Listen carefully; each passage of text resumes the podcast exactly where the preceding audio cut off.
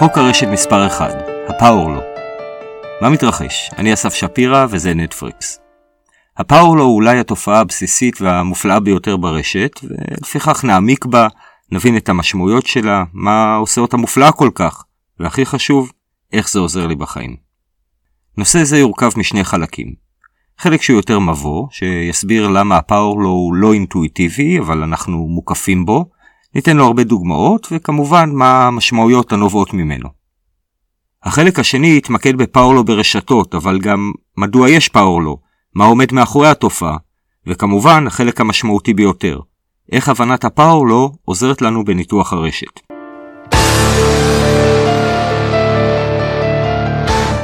אז בואו נתחיל מזה שסטטיסטיקה היא לא אינטואיטיבית. למשל, אני זוכר את עצמי מתווכח עם חבר במשך ארבע שעות על בעיית מונטי הול המפורסמת. הבעיה קרויה על שם מנחה שעשועון טלוויזיה, שבמהלך השעשועון מציגים בפני המשתתף שלושה וילונות. מאחורי אחד הווילונות מסתתר פרס עיקר ערך, נגיד עז עם פעמון.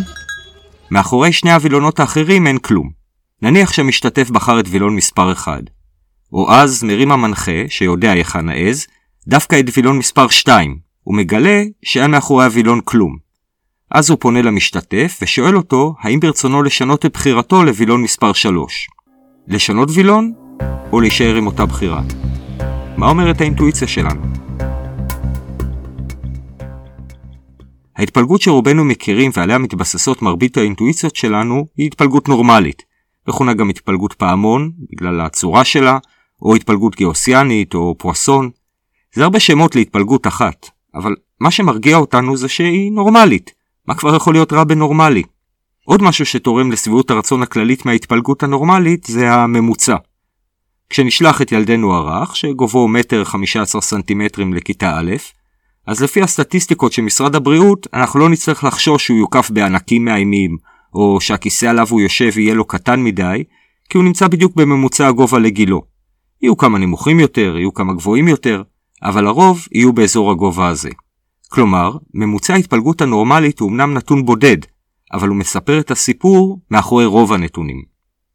המציג אינו סטטיסטיקאי או פסיכולוג חברתי, אבל לתחושתי הסובייקטיבית רובנו חושבים על העולם בצורה של התפלגות נורמלית. יש קצת בצד אחד של הסקאלה וקצת בצד השני, אבל בסוף הרוב נוטה לאמצע. דעות פוליטיות הן דוגמה מצוינת להתפלגות נורמלית. יש לנו קיצונים בכל צד, אבל הרוב מתכנסים למפלגות באזור המרכז, ואפילו יש לנו את המנדטים להוכיח את זה. אבל מה יקרה אם במקום לבדוק דעות, לבדוק מעשים, נגיד השתתפות בהפגנות, לפתע התמונה משתנה, נקבל התפלגות פאורלו. אז בואו ניתן תזכורת קצרה למהו פאורלו, עליו דיברנו קצת בפרק הקודם.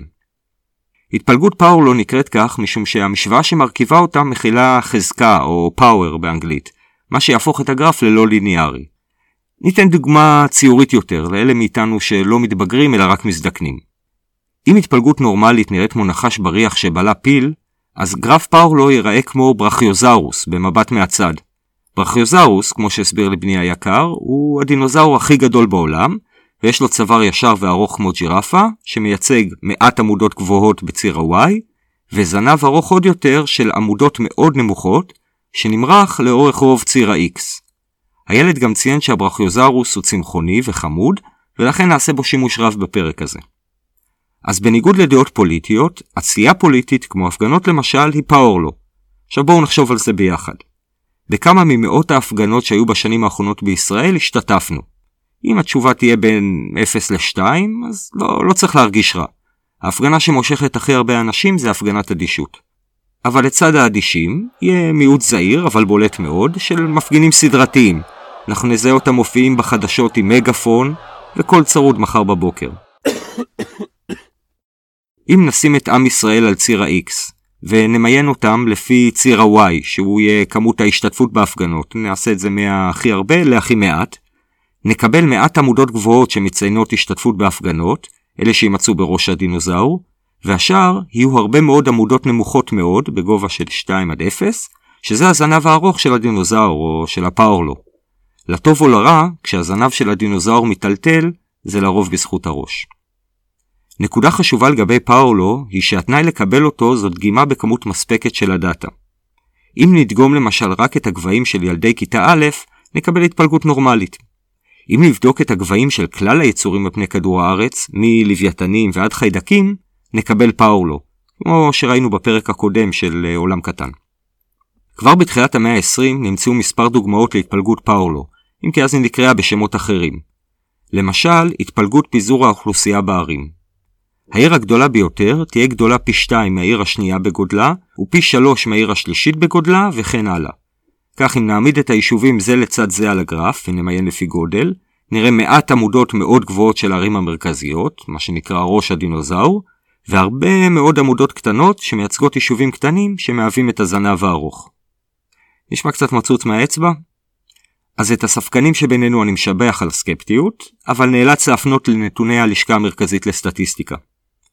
נכון ל-2018, בירושלים יש כ-920 אלף תושבים, שזה פי שניים מתל אביב, שיש בה כ-450 אלף, ופי שלוש מחיפה, שיש בה כ-280 אלף תושבים.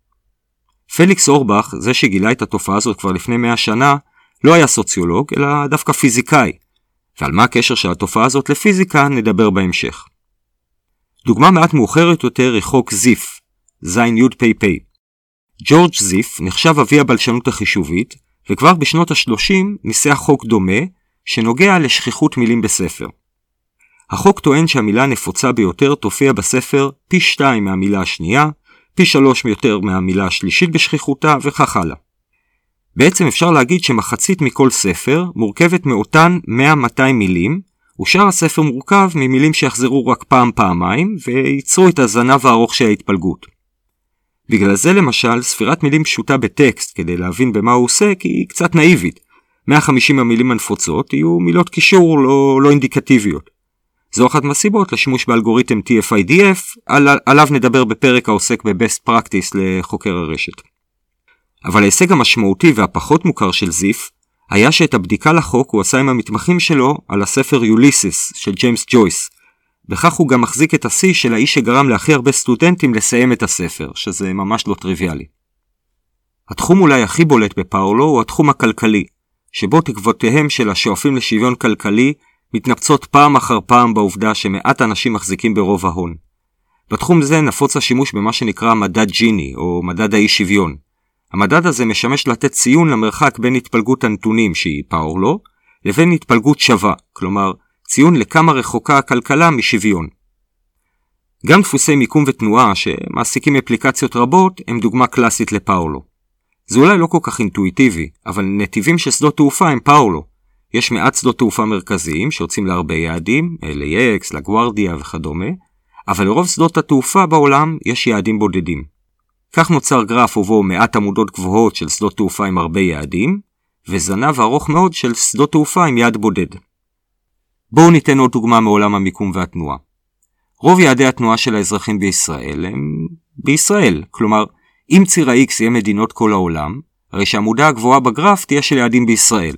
בשאר היעדים בעולם תראו ישראלים, אם תרצו ואם לא, אבל תתנחמו שמדובר בזנב הארוך. גם יעדי התנועה של רוב תושבי תל אביב הם ברובם בתוך תל אביב, ונשאר זנב ארוך של יעדים מחוץ לתל אביב, שתל אביבים מגיעים אליהם, אני מניח נגיד להורים בשבת. גם ברזולוציה של האדם הבודד, יש כשני יעדים בהם נמצא האדם רוב הזמן, והרבה מאוד יעדים בהם האדם נמצא מעט. שימו לב שאפשר להפוך את הגרף ועדיין לקבל פאורלו. למה הכוונה? במקום יעדים, בואו נסתכל על מרחקים של תנועה. וכך נקבל עמודה אחת גבוהה של נסיעה ארוכה במיוחד, נגיד לאיזשהו יעד אקזוטי, והרבה מאוד עמודות קטנות של תנועות קצרות באזור המגורים שלנו. פעם ב- אנחנו טסים במטוס ליעד מרוחק, אבל רוב התנועות שלנו הן קצרות או ברגל. תופעות נוספות בטבע שמהוות פאורלו ניתן למצוא בהתפלגות רעידות אדמה, זרימת נהרות, אינטראקציה בין חלבונים בתא, מטאבוליזם של חיות שהוא פונקציה של גודל החיה וכבר הדגמנו שהוא פאורלו. כשחושבים על ההתפלגות האנושית, יש אולי משהו עצוב בפאולו. כמעט בהגדרה, רובנו נמצאים בזנב הארוך של הדינוזאור, והסיכויים לשנות את זה הם לא, לא לטובתנו. יש לי ילד מאוד מוכשר, אבל מבט תעשיים במשחק מחשב יכול לייאש אותו. תוצאות במשחקי מחשב הן פאורלו. מה הסיכוי שיקבל תוצאה שאפילו מתקרבת לשחקן המדורג מספר 1? בגלל זה שמחתי לגלות שיש לפחות תחום אחד שבו אנחנו נמצאים בראש הדינוזאור. אשתי היא ספרנית בבית אריאלה, אולי הספרייה הגדולה בארץ. בסטטיסטיקות שעושה הספרייה לכבוד ראש השנה, יצא שבשנה האחרונה אשתי השאילה את כמות הספרים הגדולה ביותר בספרייה. וכמו שאתם יכולים לנחש, הרוב השאילו ספר שניים והיוו את הזנב הארוך. אז מה הקשר אליי? אז מישהו צריך גם להחזיר את כל הספרים שאשתי השאילה. ולכן אני כנראה מקום ראשון בפאורלו כמחזיר הספרים מספר אחד בארץ. אז איפה הבנת הפאורלו תורמת לנו? אז אם כבר דוגמאות מהחיים, אז הראשונה שקופצת לי היא דוגמת המדפים. כשעברנו לדירה החדשה, שהיו בה כ-40 מדפים בארון, אמרתי לאשתי שאני מוותר מראש על חלוקת החצי חצי הקלאסית, ושהיא יכולה להשתלט על כל המדפים, אני אשתמש רק בשניים, שכמובן נמצאים במיקום הכי נוח. בכל זאת, אני ויתרתי, לא? כך יצא שאשתי משתמשת גם היא רק בשני מדפים בלבד, כמעט כל הזמן, ובשאר המדפים היא כמובן משתמשת פעם אחת או אף פעם. כך הנדסנו שלום בית בחסות הסטטיסטיקה. הבנת הפאורלו עוזרת לנו גם בתכנון נכון של גיימינג שהזכרנו לא מזמן. מכיוון שזה מייאש לראות שיאים של שחקנים אחרים שלעולם לא נגיע אליהם, אז נזכיר שככל שנגדיל את הדגימה של הנתונים, נקבל פאורלו. אז ההופכי הוא שככל שנקטין את הדגימה, נקבל התפלגות נורמלית, ושיאים שיש לנו סיכוי גבוה יותר להגיע אליהם. למשל, אם נראה רק את התוצאות של אלה שקרובים לנו, או הכי טוב, נקטין את הדגימה לעצמנו, נגביר את המוטיבציה שלנו לשחק, כי נקבל שיאים שקל לנו יותר לשבור. כשנרצה להבין מה הסיכוי שלנו להצליח בעולם העסקי של הסטארט-אפים, אז זה כבר עובדה ידועה שרק אחוז מהחברות הופך ליוניקורן, כלומר הצלחה מסחררת, ו-90% מהסטארט-אפים האחרים שנכשלים מהווים את הזנב הארוך של הפאולו. אם כבר מדברים על זנב ארוך בעולם העסקים, אז חייבים להזכיר את קריס אנדרסן, שב-2004 פרסם מאמר שהפך לספר בשם הזנב הארוך, והחדיר את המושג לתרבות הפופולרית. טענתו של אנדרסן הייתה שיש כסף בזנב הארוך של המוצרים, כלומר, מגוון רחב של מוצרי נישה, שכל אחד בפני עצמו נמכר מעט, על הסתכם לכמות כסף גדולה. אנדרסון טען שבעידן של חנויות דיגיטליות, כשלגודל הסחורה אין כמעט משמעות, הרי יותר קל להחזיק מוצרי נישה שביחד מהווים חלק ניכר מהשוק. השאלה היא כמה ניכר. הבעייתיות במסקנותיו של אנדרסן היא כתוצאה מהשיח הפופולרי שאפילו אנדרסן עצמו נסחף אליו, וגרם לו להתרחק מהדאטה שהוא בעצמו אסף. אחת מהדוגמאות שמובאות בספר היא השוואה בין אמזון הדיגיטלית לבין בארנס נובל, חנות ספרים בעולם הפיזיקלי. 30% מהמכירות של אמזון ב-2008 לפי הספר הם של ספרים שאינם נמצאים בבארנס נובל שהחזיקו כ-100 אלף ספרים. בארנס נובל לא החזיקו את הספרים האלה מכיוון שהם היו נישתיים מדי, ולכן לא הייתה להם כדאיות כלכלית להחזיק אותם. כלומר, הזנב הארוך של ספרי נישה אחראי ל-30% מהמכירות באמזון. 30% נשמע מספר סביר, אבל בתרבות הפופולרית, וכנראה בעידוד אנדרסון עצמו, המספר נופח ל-50% ואפילו יותר. יש לציין שבשום מקום בספר אין נתון שמצביע על כך שהרווחים מהזנב גדולים יותר מהראש. למעט בדוגמה בודדת שניתן להתווכח עליה, האם החיתוך של הזנב הארוך נעשה במקום המתאים. אבל יש עוד כמה בעיות ברעיונות שעולים בספר. נגיד ש-30% מהמכירות של מוצרי נישה זה מצוין, אבל מי חוץ מאמזון יכול להחזיק כזה מלאי של מוצרי נישה? האזרח הפשוט אולי נכלל בזנב הארוך, אבל מכאן לשליטה בו הדרך ארוכה. אפילו להפך, בעלי עסקים קטנים באמזון מוצאים את עצמם נרמסים על ידי המוצרים של אמזון עצמה. בעיה נוספת היא שהמגמות העולמיות שאנדרסון מצביע עליהן, שיעבו את הזנב הארוך ויהפכו את המוצרים הניש... הנישתיים לרווחים יותר, משרתות גם את המובילים בפאורלו. כלומר, מגמות אלו אולי יעריכו את הזנב הארוך, אבל לא בהכרח יעבו אותו. במקביל, הם יעצימו את המועצמים גם כך. למשל, גישה הולכת וגדלה לאינטרנט, ללא ספק מקלה על גישה למוצרי נישה, אבל במקביל מקלה על הגישה גם למוצרים פופולריים. ולמרות כל מה שאמרתי, אם אתם מעל גיל 40 וזוכרים מה זה DVD, אז הספר יספק קריאת שירותים מהנה. אז למדנו שבניגוד לאינטואיציה שלנו, הרבה דברים בחיים הם פאורלו, אבל זה לא נגמר. עכשיו נמתח את האינטואיציה שלנו עוד טיפה, ונדבר על מה הפאורלו עושה לרעיון של המושג ממוצע. ראינו שממוצע בהתפלגות נורמלית משרת אותנו היטב, ומספר לנו מה קורה בדאטה. למשל, ממוצע הגובה של בני אדם מאפשר לנו לבנות כיסאות ב-mass production. כנ"ל לגבי הבנות דוד של הממוצע, סטיות התקן. הן יכולות לספר לנו מה חריג אצלנו בדאטה. אבל אם הדאטה שלנו מתפלג פאורלו, והוא מתפלג פאורלו, אז מה המשמעות של ממוצע? בואו נדמיין משרד ובו 30 עובדים שמרוויחים בין 3,000 ל-6,000 דולר בחודש, בהתפלגות נורמלית. לפתע נכנס למשרד מיליארדר שמרוויח 100 מיליון דולר בחודש. פתאום ההתפלגות של המשכורות יוצרת פאורלו, והמשכורת הממוצעת של יושבי החדר עולה למעל 7,000 דולר. אז איזה מהדמויות במשרד מתאר הממוצע? בעצם אף אחת. השימוש בממוצע בהתפלגות נורמלית נובע מההנחה שהנתון הבודד של הממוצע מתאר את רוב הנתונים, אבל זה לא המצב בהתפלגות זנב ארוך. בהתפלגות כזו, לרוב המכריע יהיה מתחת לממוצע, ולמעטים הרבה מעליו. רובנו לא חולקים משרדים עם מיליארדרים, אבל אנחנו כן חולקים איתם לאום. כשמחשבים משכורת ממוצעת במדינה, צריכים לזכור שהדאטה שלנו לא מתפלג נורמלית. באותו הקשר אני זוכר כתבה מ-2019 על המאבק של עובדי בנק הפועלים להעלאת השכר. אחד מהכתבים הטיח באחד מהעובדים שהמשכורת הממוצעת של העובדים היא מעל 30 אלף שקל, ולכן אין להם על מה להתלונן. העובד הכחיש את זה ואמר שאף אחד שעובד איתו לא מקבל שכר גבוה שכזה. אז בלי לנקוט עמדה בנושא ובלי להיכנס לאיך מחשבים שכר, ההיכרות עם בעיית הממוצע בהתפלגות משכורות נותנת איזשהו משקל לטענת העובד. איך אנחנו יודעים ששכר המנכ"לים לא שוקלל בממוצע והמיר את הסכום משמעותית? בעיה דומה בממוצע עולה גם בסטטיסטיקה העירונית. אם הערים היו מתפלגות נורמלית, אז ניו יורק על 8.5 מיליון תושביה לא הייתה אמורה להתקיים, כי זו סטיית תקן גדולה מדי להתפלגות ממוצעת. אי אפשר לדבר על עולם הבעיה הזה מבלי להזכיר את הספר ברבור שחור של נסים טלב. הספר ברבור שחור מוקדש בעיקרו לשני נושאים. הנושא הראשון, והוא ממלא את רוב הספר, היא גאונותו של נסים טלב עצמו. הנושא השני הוא ההבדל בין התפלגות נורמלית גאוסיאנית להתפלגות פאורלו, ולטעויות הנפוצות בהתייחסות שלנו לממוצע ולסטיית תקן. הייתי מפנה אתכם לספר, אבל נראה לי שתיהנו יותר מהפודקאסט בנושא של אה, ניצן דוד פוקס מאתר המשחק הגדול, פרק 30. אם נשים טלב בצד לרגע, ונתמקד בטיעונים שלו, יש בהם אמת מטרידה בנושאים שמעסיקים את קהילת הדאטה, והם זיהוי חריגות, anomaly detection ופרדיקציות. מאמרים רבים בנושאים האלו מתבססים בצורה כזו או אחרת על התפלגות נורמלית, ממוצע וסטיית תקן. אבל מכיוון שהדאטה שלנו, בוודאי בעולם הרשת, הוא פאורלו, הרי שהממוצע לא מתאר את רוב התופעות, ולכן סטיית התקן תייצר לנו הרבה false alarms. כמו כן, בתהליכי חיזוי, סטיית תקן לא תוכל לחזות אירועים גדולים, שכן הם יהיו כה רחוקים מהממוצע, עד שיראו כמעט בלתי אפשריים, אבל הם הרבה פחות נדירים מכך, ולמעשה מהווים תופעה נורמלית לחלוטין בדאטה, שמתפלג פאולו. ניקח לדוגמה הערכת סיכונים כנגד רעידות אדמה, שכפי שכבר ציינו מתפלגות פאולו, כלומר, יש הרבה רעידות אדמה קטנות ומעט גדולות. אם נערך לרעידת האדמה הממוצעת, היא כנראה אף פעם לא תגיע. כלומר, אנחנו צפויים להיתקל בהרבה רעידות אדמה קטנות, מתחת לממוצע, כך שברוב המקרים השקענו משאבים עודפים וזה בזבזני, כשניתקל ברעידת האדמה הגדולה, נגלה שהשקענו מעט מדי משאבים, וזה הרסני.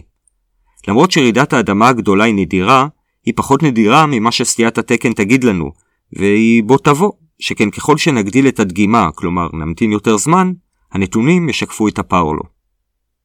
נמשיך בחלק הבא לדון ספציפית בפאורלו בעולם הרשת, אבל רגע, מה לגבי בעיית מונטיול מתחילת הפרק? אז כמו בכל ויכוח שהיה לי איתו, החבר שלי צדק. התשובה היא שעדיף לשנות את הבחירה המקורית מווילון מספר 1 לווילון מספר 3. אז הסיכויים לזכייה הם 2 ל-3. אינטואיטיבי?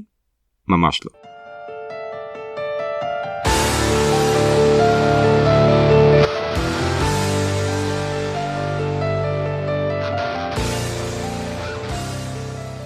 אז בואו נדבר על פאורלו ברשת.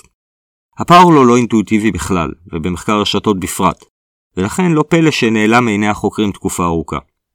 נזכיר שברוב המאה ה-20 הדאטה היה מוגבל, וכמו שכבר למדנו, דגימה קטנה מדי של הרשת תגביר את הסיכוי לקבל התפלגות נורמלית ולעוות את הדאטה. לפיכך לא מפתיע שהדרך לחשוב על רשתות הייתה באמצעות המודל של ארדוש ורניל, אה, מודל שדיברנו עליו בפרק עולם קטן. המודל מניח שרשתות הן אקראיות ומתפלגות נורמלית. רשתות יוצרות באמת מבנים שנראים מבולגנים, ולכן נשמע הגיוני שיד המקרה בנתה אותם כפי שבנתה, וזאת למרות רמזים שהופיעו אפילו בדאטה המוגבל שהיה אז. הרחבה על רמזים אלו נמצאת בפרקים הקודמים, אז רק נזכיר בקצרה שתי דוגמאות. הדוגמה הראשונה היא של ג'ייקוב מורנו, פסיכולוג ומחנך, שבשנות ה-30 שרטט סוציוגרמות של קשרי חברות בכיתה. בגרפים שצייר היו מעט תלמידים שרבים רצו להיות חברים שלהם, לעומת הרבה תלמידים ללא חברים או עם חבר אחד. מספר התלמידים הלא מקובלים היה גדול פי כמה וכמה מהמקובלים, כשהלא מקובלים היוו את הזנב הארוך של הפאורלו.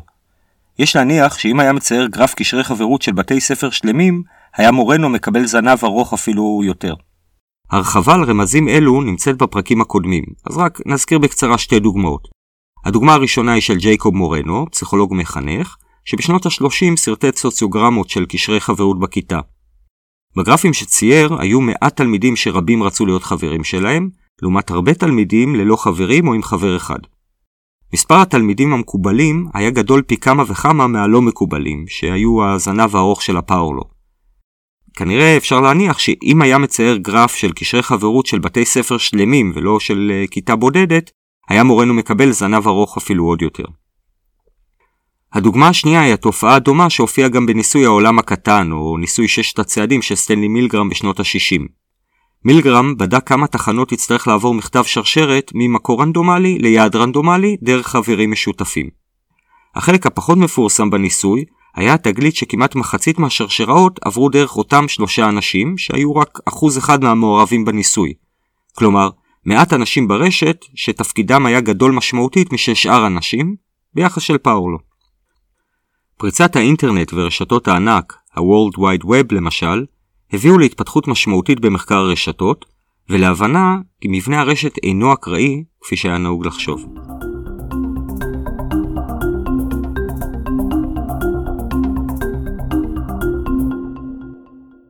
ב-1999 פורסם מאמר בשם Emergence of Scaling in Random Networks.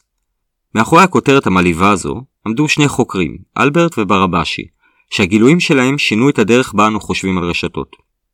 אני אנצל את ההזדמנות ואמליץ על ספרו של ברבשי, כישורים, שיצא גם בעברית, ספר מרתק וקריא מאוד. טוב, אז ברבשי ואלברט ערכו מחקר על כישורים, או הלינקים, בין דפי האינטרנט. מה שברבשי גילה הוא שישנם מעט מאוד דפים באינטרנט שיש להם הרבה כישורים, לעומת זנב ארוך של דפים שלהם יש רק כישור אחד או שניים.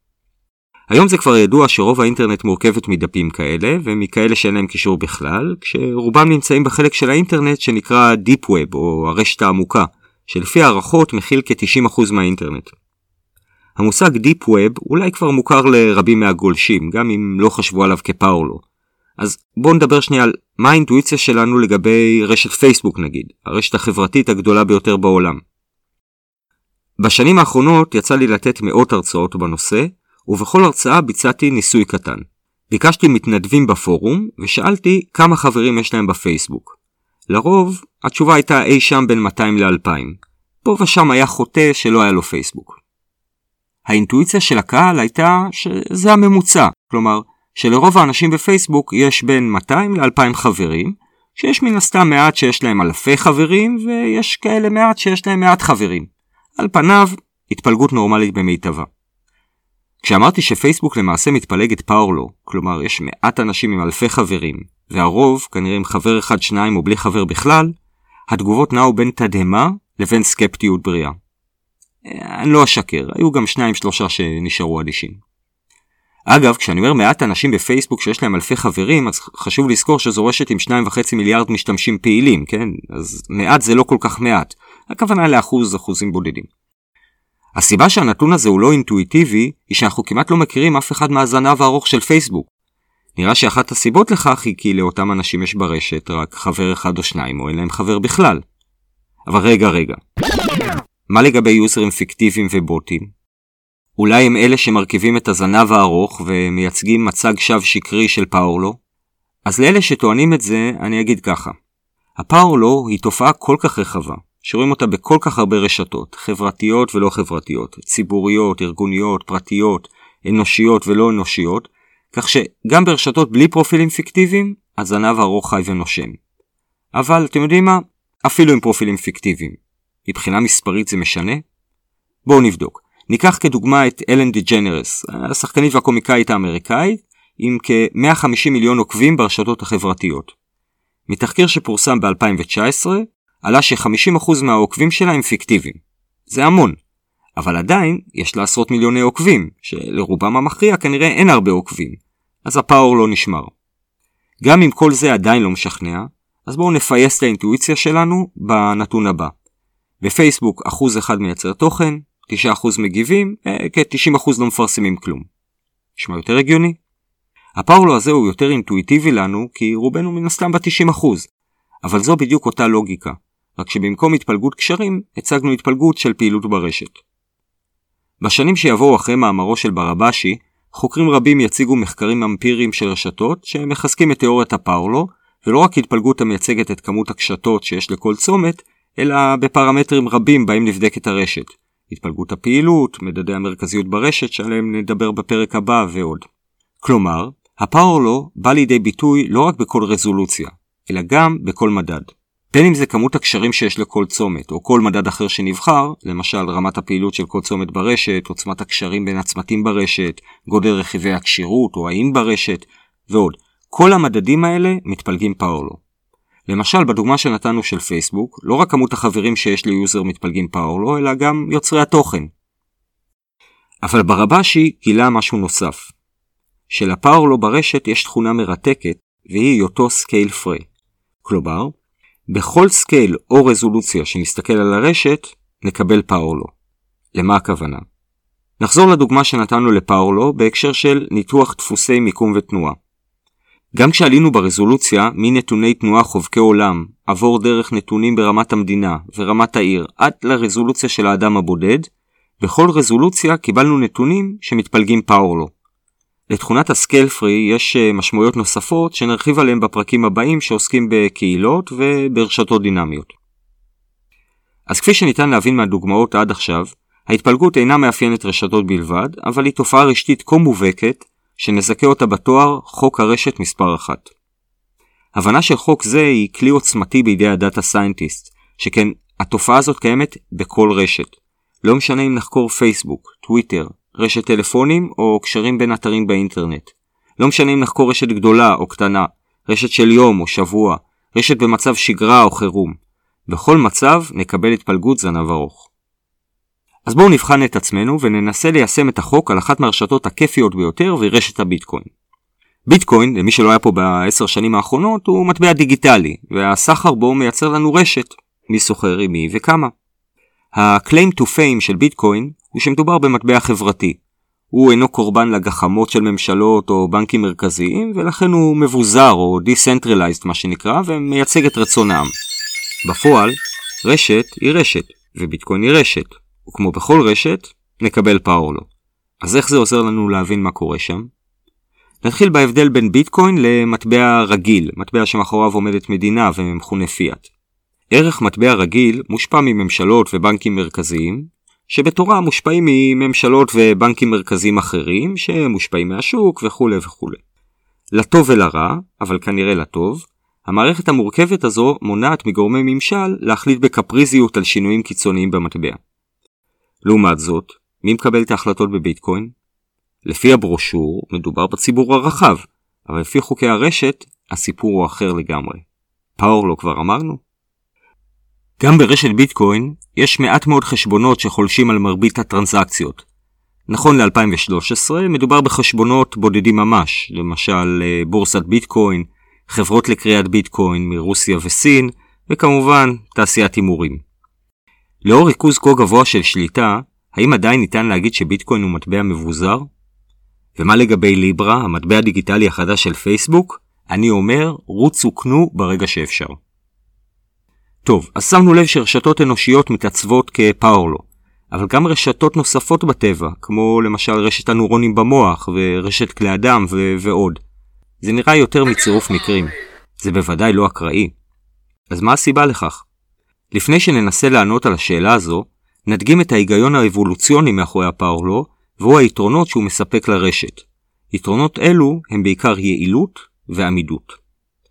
מבנה בתצורת פאורלו הוא חסכני יותר, ודוגמה טובה לכך היא מערכת כבישים.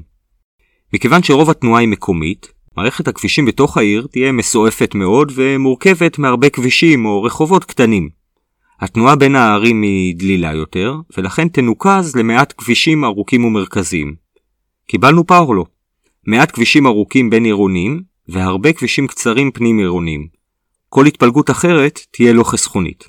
כך, רשת uh, כוכב, רשת שבמרכזה צומת מרכזי, ושאר הצמתים מחוברים אליה, היא כנראה הרשת החסכונית ביותר. אבל מה לגבי עמידות הרשת? אינטואיטיבית זה נשמע שרשת כוכב היא מאוד פגיעה. נפילה של הצומת המרכזית תפיל את רוב אם לא את כל הרשת.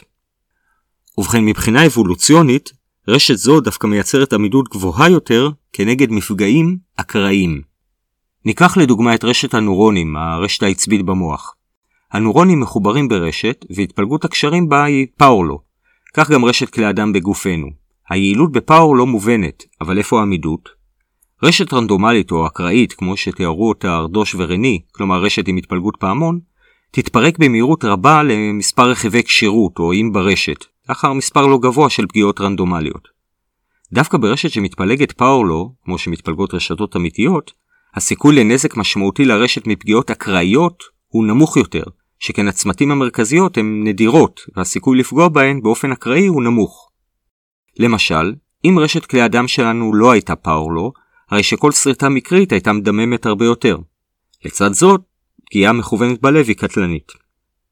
המסקנה המתבקשת כמובן היא שפגיעות מושכלות, שאינן אקראיות, יכולות למוטט את הרשת בקלות רבה. ואכן, זה יתרון משמעותי מאוד שמחקר הרשתות יכול לספק לצרכי הגנה או תקיפה ברשת. ניקח לדוגמה את ה-C אלגנס.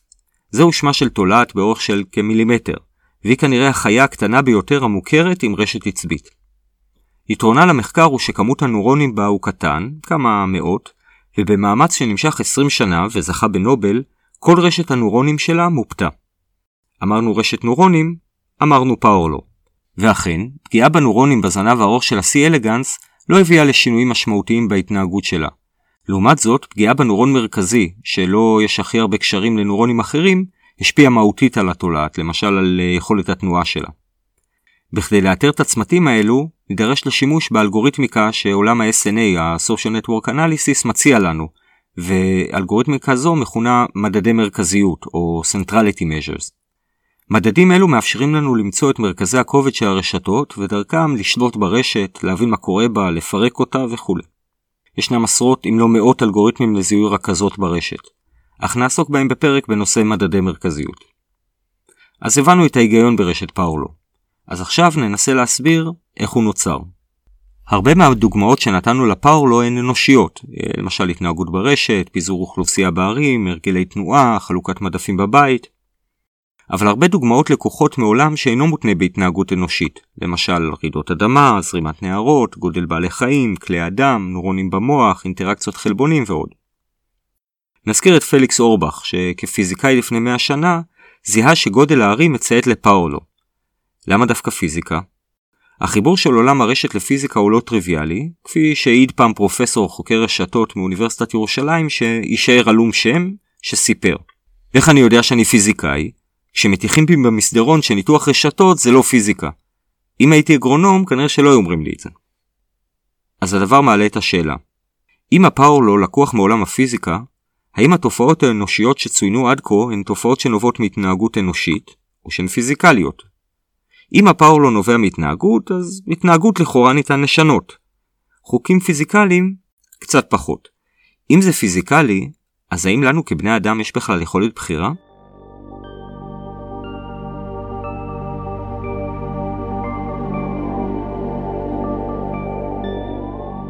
התחום שחוקר תופעות אלה נקרא Social Physics. מהותו היא להיעזר בחוקים המוכרים מתחום הפיזיקה והפאורלו ביניהם, בכדי לבדוק את יישומם על החברה. אייזק אסימוב, אולי סופר המדע בדיוני המפורסם ביותר, הציג בסדרת ספריו "המוסד" ארגון האמון על ביצוע מחקר פסיכו-היסטורי. פסיכו-היסטוריה היא היכולת לצפות התנהגות עתידית של מיליארדי פרטים באמצעות סטטיסטיקה. זה אומנם נשמע מדע בדיוני, אבל הפאורלו, כמו שראינו, מאפשר פרדיקציה לא רעה להתפלגות הנתונים האנושיים. אז יש לנו בחירה? או אין לנו בחירה? אם המשכתם לשמוע זה אומר שאין לכם בחירה, ולכן נמשיך. המסקנה של ברבשי ממחקרו פורץ הדרך הייתה שהסיבה לפאולו היא שרשתות נבנות לפי מודל של Preferential Attachment או התחברות מועדפת. כלומר, קשת לא נוצרת בין שני צמתים באופן אקראי, אלא שצמתים מעדיפים להתחבר לצמתים יותר מקושרים. ההסבר האינטואיטיבי לכך היא האמרה "עשירים מתעשרים" או The Rich Get Richer. קל יותר למי שיש לו הון, כלכלי או חברתי, להשיג הון נוסף, ובמקרה של הרשת, יותר קשתות או קשרים. הסבר פיזיקלי אפשרי לפאולו, הוא שכמו שזרימה שואפת למינימום חיכוך, כך ניתן להסביר את הזנב הארוך כצמתים שמוציאים מינימום אנרגיה. ובדומה להטיית ברירת המחדל, כך גם החיבור לצומת מרכזי מייצג את השאיפה למינימום חיכוך. ברירת המחדל שלנו היא לרוב לא לעשות כלום. כשאנחנו כן פועלים, הכי קל לחבור למשהו שהרבה עושים, למשל לחבור לצומת מרכזית, וכך להשקיע מינימום אנרגיה בהכי מעט חיכוך. לדוגמה, יש הרבה דברים שאני לא יודע, אבל ברירת המחדל שלי אומרת לא לחפש הכל באינטרנט, שב תנוח.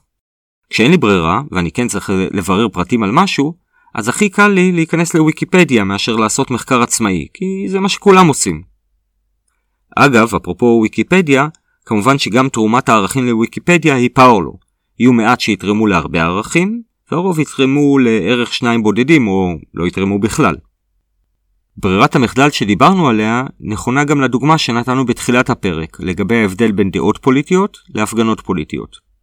דעות לא עולות אנרגיה, ולכן התפלגו נורמלית. נוכחות בהפגנות דורשת מאמץ ואנרגיה, ולכן הנוכחות הזאת תתפלג פאורלו. ברירת המחדל היא לא להשתתף. כך גם ניתן להסביר את אי ההצלחה בניסויים דוגמת ניסויי מילגרם, עליהם דיברנו בפרק בנושא העולם הקטן.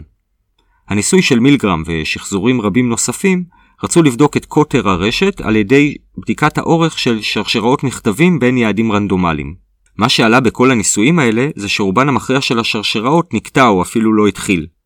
ברירת המחדל היא אי השתתפות. כיוון שמילגרם חשד שזה יהיה המצב, הוא נקט שני אמצעים לעודד השתתפות בניסוי המפורסם שלו. ראשית, הוא פעל לגייס לניסוי אנשים חברותיים במיוחד על ידי מודעות בעיתון שפנו לחתך אוכלוסייה שכזה.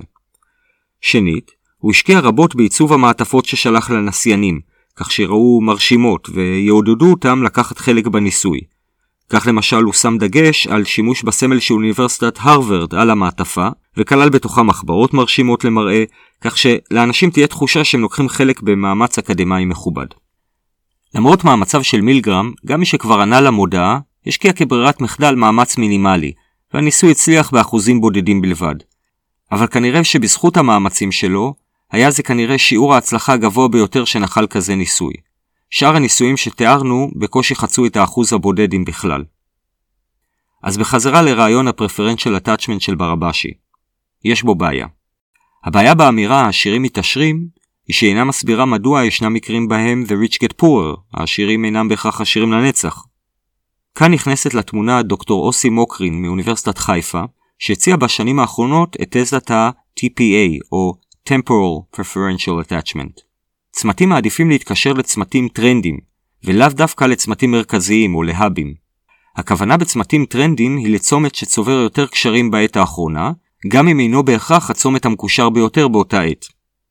המחקר האמפירי נעשה על רשתות רבות ומגוונות, תוך שליטה במובן הסטטיסטי על המרכזיות ההתחלתית של הצמתים ברשת. למה הכוונה? כל רשת חולקה למספר מקטעי זמן, תוך התעלמות ממרכזיות הצמתים שבמקטע הראשון. מתצפית על הנתונים עלה שכל מקטע בו נוספו יותר קשרים לצומת, כך הדבר הגדיל את סיכוייה לקבל יותר קשרים במקטע הבא, ללא קשר למרכזיות ההתחלתית שלה. מתצפית על הנתונים עלה שכל מקטע בו נוספו יותר קשרים לצומת, כך הדבר הגדיל את סיכוייו לקבל יותר קשרים במקטע הבא, ללא קשר למרכזיות ההתחלתית של אותו צומת. מכאן נלמד שהרשת אינה סטטית, ומי שהיה מרכזי בעבר, לא בהכרח יהיה מרכזי בעתיד. טרנד מתחיל, נגמר, ויכול גם לחזור, כמו בחיים. העוצמה בתזה הזו היא שעל פניו מדובר בחוק רשת חדש ואוניברסלי, ולכן ישים על כל רשת. זיהוי הטרנדים נראה ככיוון מבטיח שיאפשר לזהות מגמות מתהוות ברשת, למשל התהוות של מרכזי כובד או פעילויות ברשת. יישום אפשרי נוסף הוא זיהוי מקצב או טמפו הרשת. המחקר של דוקטור מוקרין גם הראה שיש רשתות בהן הטרנדים מתחלפים כל הזמן, ויש כאלה שהתחלופה בהן היא איטית יותר. קצב תחלופת הטרנדים יכול להעיד על מקצב הרשת, אבל על כך נרחיב בפרק העוסק בניתוח דינמי של רשתות. אז מילה אחרונה לפני סיכום. עוצמת התגלית והתכונות הקסומות של הפאורלו הפכו מושג זה בעולם הרשתות למילה מעט טעונה. כ-20 שנה אחרי תגליתו של ברבשי, כתב חוקר רשת בשם קלוזט מאמר ובו מחקר אמפירי שמראה כי רשתות רבות מראות רק סימנים חלשים של התפלגות פאורלו. המאמר הצית דיון סוער בנושא בטוויטר וזעזע לפחות עשרה אנשים ברחבי העולם. לפיכך אני מציע לא להתרגש, כי אפשר לסכם את הדיון ככה. התפלגות פאולו טהורה, שיש בה קשר מתמטי הדוק בין העמודות, כמו שראינו אצל אורבך ואצל זיף, היא אכן אירוע נדיר יחסית. אבל כלל התופעות שציינו כאן מופיעות גם בהתפלגויות שהן קרובות לפאולו, למשל אה, תכונת הסקייל פרי, וכמובן הזנב הארוך של ההתפלגות. כלומר, ישנם גורמים מעטים ברשת שאינם מקושרים מאוד, ורוב, הר... ורוב הרשת מורכבת מצמתים שיש להם מעט קשתות. לפיכך, אולי יותר מדויק לקרוא להתפלגות הזו זנב ארוך. אבל פאולו כבר תפס, אז אנחנו נשתמש בשני המושגים ויסלח לי קלוזט. אז לסיכום. התעמקנו בפאולו והדגמנו אותו על דאטה סטים רבים. ראינו שהוא תופעה רשתית מובהקת בכל רשת, בכל מדד ובכל מימד, ושהוא מייצר לנו מרכזי כובד ברשת. ניתחנו את ההיגיון מאחוריו והסיבות האפשריות להיווצרו. ראינו שהפאולו וחוקי הרשת מאפשרים לחוקר לנקוט בגישה מונעת נתונים או Data Driven, שהיתרון שלה היא שאינה תלויה באינטואיציות או בניסיון הקודם שלנו, ומשחררת אותנו מדעות קדומות. עכשיו שאנחנו מבינים שבכל רשת ישנם מרכזי כובד בזכות הפאולו, בפרק הבא נלמד כיצד לאתר אותם באמצעות מדדי המרכזיות. למילא שהפרקים ו/או להרחבות מוזמנים להיכנס לאתר snapod.net שזה SNA פודקאסט. תודה ללהקת קומפייל על המוזיקה. נתראה בפרק הבא של נטפליקס.